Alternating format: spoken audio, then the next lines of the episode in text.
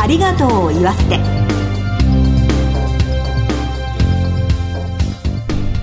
こんにちは。番組パーソナリティの栗林さみです。今回のコメンテーターは全日本総裁業協同組合連合会専務理事の松本裕樹さんです。どうぞよろしくお願いいたします。松本です。よろしくお願いします。全国各地から桜開花のニュースが聞こえてきています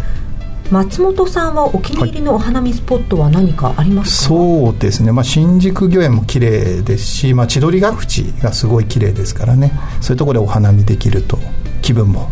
春って感じになりますね。この季節しか楽しめない、うん、そうですね。日本人の気持ちというかですね。なりますね。そうですよね、はい、さて今回のゲストなんですが広島ご出身の歌姫です春風のように爽やかな歌声と美しい髪が印象的なあの方にお越しいただいています。早速この後ご登場いただきます。どうぞお楽しみに。ハートライフありがとうを言わせて。この番組は安心と信頼のお葬式全総連全日本総裁業協同組合連合会の提供でお送りします。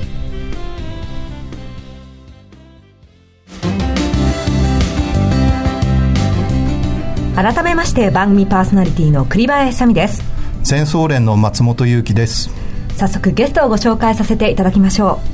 う。歌手の島谷ひとみさんです。どうぞよろしくお願いします。島谷さんには今週から2週にわたってご登場いただきます。まずはプロフィールです。島谷ひとみさんは瀬戸内海に浮かぶ広島県倉橋島のご出身です。地元の高校に通われていた1997年20万人ほどが応募したザ・ジャパンオーディションに合格。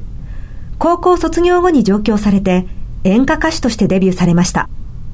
その後、ポップスへ転向。2002年、ビレッジシンガーズの名曲をカバーした亜麻色の髪の乙女が大ヒット。この曲がテーマソングとなり、ご自身がご出演されたシャンプーのコマーシャルが話題となりました。今年、デビュー20周年を迎えられます。1回目の今日は、20年をつないだ絆について伺ってまいります。まもなくデビュー20周年ということで、はい、おめでとうございます、ね、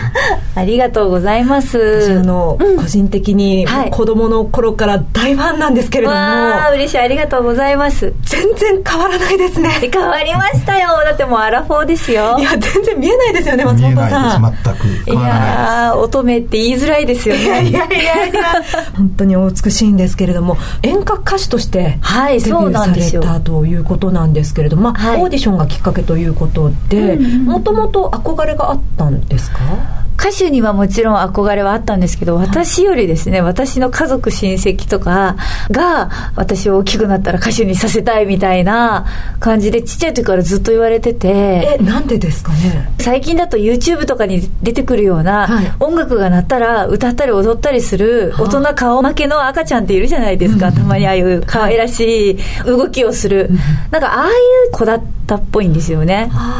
で、この子は何かになるんじゃないみたいな感じで、大人が面白がって踊らせたり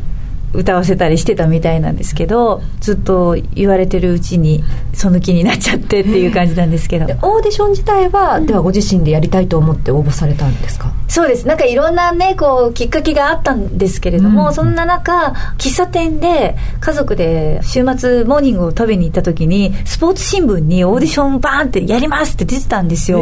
でそれを見てじゃあこれに受かったら歌手になるって言ってって受かったんですよ。20万人の中からですからね。当時オーディションブームみたいながあったんですよ、うん、テレビとかでもあのバラエティ番組とオーディションが一緒になった番組とかもいっぱいあったのでその影響で。わあ、はい、そして実際に受かって、はい、で、まあ、上京という形になるわけですけれども、うん、上京されて、はい、きっといろいろな出会いがあったと思うんですけれども、はい、最初の出会いって思い出す方とかいらっしゃいますか？私は女優の国中涼子ちゃんが東京に来た日からの友達なんですよ。えー、それはどういう出会いだったんですか？あの私たちあの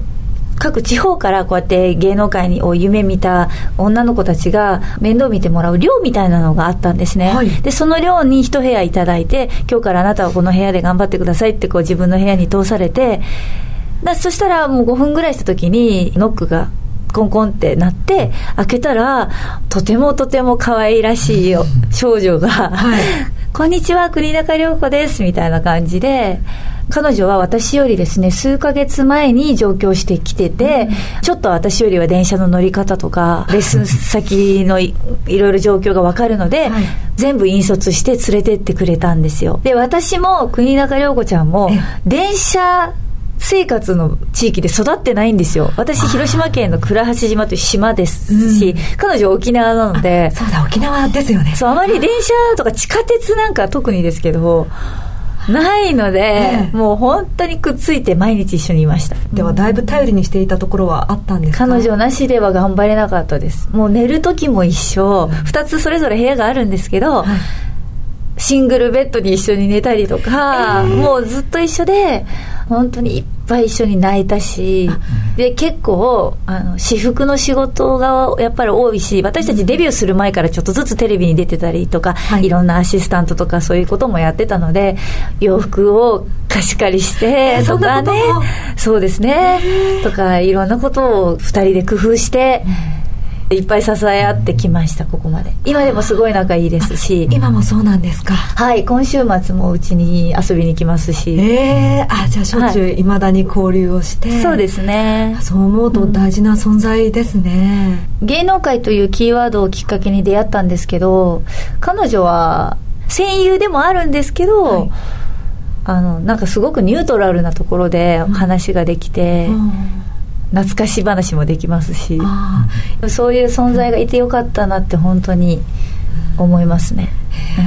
そういう人に会えるってなかなかないことかもしれないですよね、うん、そうなんですよ。だからたくさんねいなくても、はい、こう一人二人こういう存在がいれば、知らない街でも生きていけるんだってことをね よく話したりもしますけど、ね、また当時は心もとないね環境だったでしょうしね。そうですね、ね、もうね毎日一緒にいるのに手紙をねお互い書いてね面白いですよね。今思うと変な行動ですけど手紙を書いて渡してました。毎日常に一緒にいるのにえどちらかが書いて、お返事待ってみたいなのなんかね例えば仕事に行く時に、頑張ってねって置き手紙じゃないですけど、応援してるから大丈夫だよみたいなことだったりそんなアナログなこともしてましたね。それ素敵ですね、うん、心の支えですよね。そうですね、まあ、田舎者だったんで2人とも。本当に価値観が私は楽でしたすごく。うんいやなんかとってもね素敵なお話だなと思いながら今もう20周年と。あれから20年って早いですね。ということで、はい、まあ、もちろんその中では、うん、栗中さんというのは大きな存在ではあると思うんですけれども、はい、まあ、今までね、うん、あの島谷さんといえばいろいろな曲を歌われてますけれども、はい、曲でいくと、まあ、いろいろな名曲ありますけれど、うん、どの曲が印象的っていうのはありますか？やはりいまだに私の名刺代わりといいますか、代表曲は「甘色の髪の乙女」なので、ずっと寄り添って今まで来てるのでやっぱりあの曲には一番感謝したいです、どんなところを一番感謝してますか？もう一番は「甘色の髪の乙女」を歌ってたくさんの人に知ってもらえた、うん、いろんな出会いがあったりとかいろんな笑顔を人からもらったっていうのは大きいですね、うん、もちろんね歌われているのは島谷さんなんですけれども逆にもらうものも多かったんですね、はい、そうですね。あとなんかカラオケに行って隣の部屋で「甘色」を歌ってる歌声が聞こえると何とも言えない気持ちというか、えー、うん、嬉しいし恥ずかしいし。今も定番じゃないですか、うん、歌うじゃないですか。ねいやそうだからもう隣の部屋に行きたい 行きたいって思うんですけどねなんか。そんなこともあったんですね。ありましたね、まあ、でも本当にあのもちろんその曲も私大好きなんですけれどもありがとうございます。アニメの曲もねはい。たくさん歌われているじゃないですか。そうたくさんあのアニメソングを、うん歌わせていただいているということをこの20周年もうすぐ迎える前にあたってこう今までの作品をこうスタッフとこう振り返ってこう紐解いていった時にアニメソングがすごく多いねということと今やっぱり世界的にねアニメっていうワードがすごい注目されていていろんな方からそのパッケージでアニメソングをまとめたものをなんで出してないのって言われて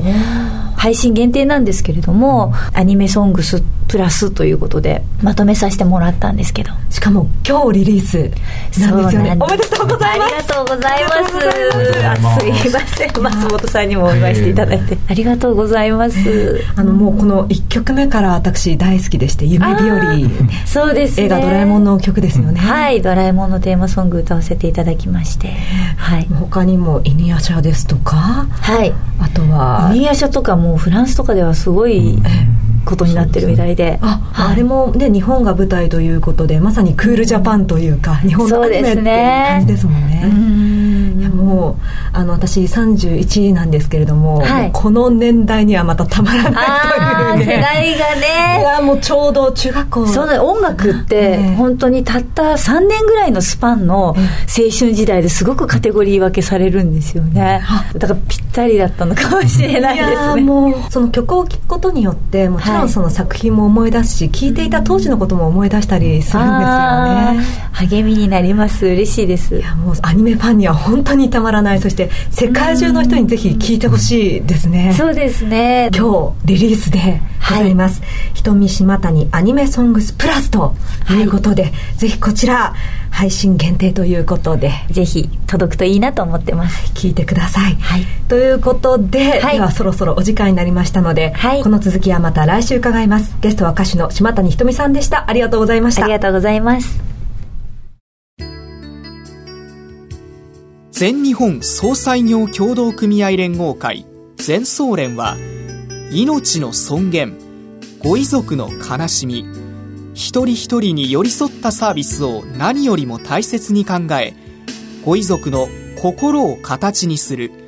地域密着の葬儀者が集まる全国ネットワークです。